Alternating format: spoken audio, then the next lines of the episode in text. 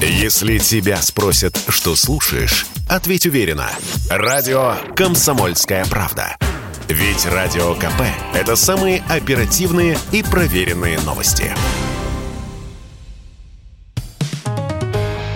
«Экономика» на Радио КП.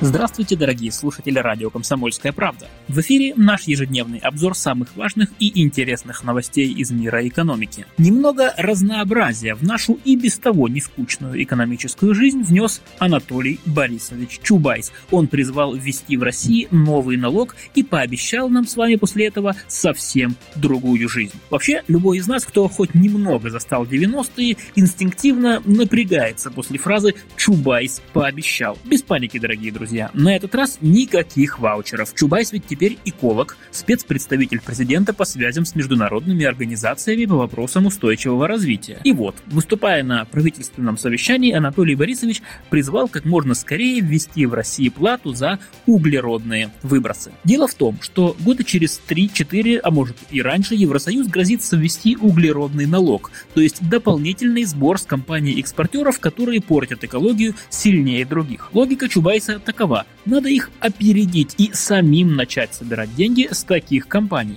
Тогда эти платежи попадут не в чуждый нам европейский бюджет, а в родной, российский. По словам Чубайса, бюджет страны на 2024-2027 годы должен быть сформирован уже с учетом нового налога. Так что ждать осталось, видимо, недолго. И Анатолий Борисович пообещал, что после принятия этого принципиального решения и как раз наступит совсем другая жизнь. Чем же могут обернуться эти идеи нашей экономики? Как объяснил нам директор Института стратегического анализа компании «Финансовые и бухгалтерские консультанты» Игорь Николаев, новый налог, если его у нас введут, будут платить отрасли, производящие продукцию с выбросами, которую загрязняют атмосферу, и налог будет рассчитан в зависимости от объема этих самых загрязнений. Это должно стимулировать компании потреблять меньше ископаемых углеводородов, а значит меньше будет загрязняться наша планета. Естественно, это увеличит себестоимость экспортируемых нефти и газа. Ну и, конечно, никто не хочет платить дополнительные налоги, но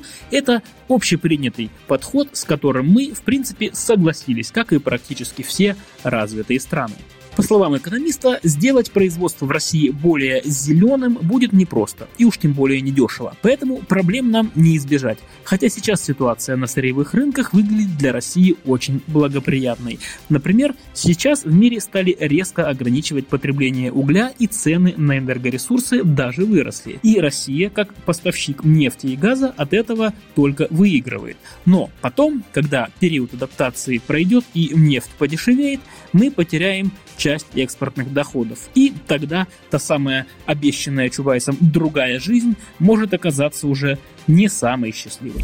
Ну и от новой жизни, обещанной нам Анатолием Чубайсом, перейдем к экономическим аспектам жизни семейной. Российским женщинам хотелось бы, чтобы их супруг зарабатывал от 80 до 110 тысяч рублей, то есть примерно две средние зарплаты по стране. Таковы результаты исследования, проведенного аналитическим центром университета Синергия. Итак, от 80 до 110 тысяч на каждого мужчину. Это самый популярный вариант ответа. Так ответила 44% опрошенных дам. На втором месте представительницы прекрасного пола, которым для счастья от супруга нужен не шалаш, а от 110 до 140 тысяч рублей в месяц. Таких 36%. В итоге получается, что 80% российских дам вообще не устроит, если муж будет приносить домой меньше 80 тысяч рублей. А у всех остальных запросы еще выше. Оставшиеся 20% женщин не согласны меньше, чем на 140 тысяч рублей в месяц. Аналогичный вопрос исследователи задали мужчинам. И тут запросы ожидаемо оказались поскромнее. Больше половины опрошенных мужчин согласны на доход супруги от 50 до 80 тысяч рублей в месяц. Каждый третий хотел бы для жены зарплату от 80 до 110 тысяч. Но при этом 65% мужчин вовсе не против, чтобы их жены вообще не работали, а сидели дома и жили за их счет. А вот дамы видеть супруга безработным не готовы совсем. Лишь каждая десятая призналась, что могла бы простить спутнику жизни тунеядство. Стоит отметить, что речь в этом исследовании идет скорее о желаниях и идеальной картине мира, которая далека от реальности. На самом же деле две трети россиян недовольны своими текущими доходами. Это показал недавний опрос. И только 6% из нас признались, что денег хватает на все. И они могут даже позволить себе откладывать на будущее. Экономика на радио КП.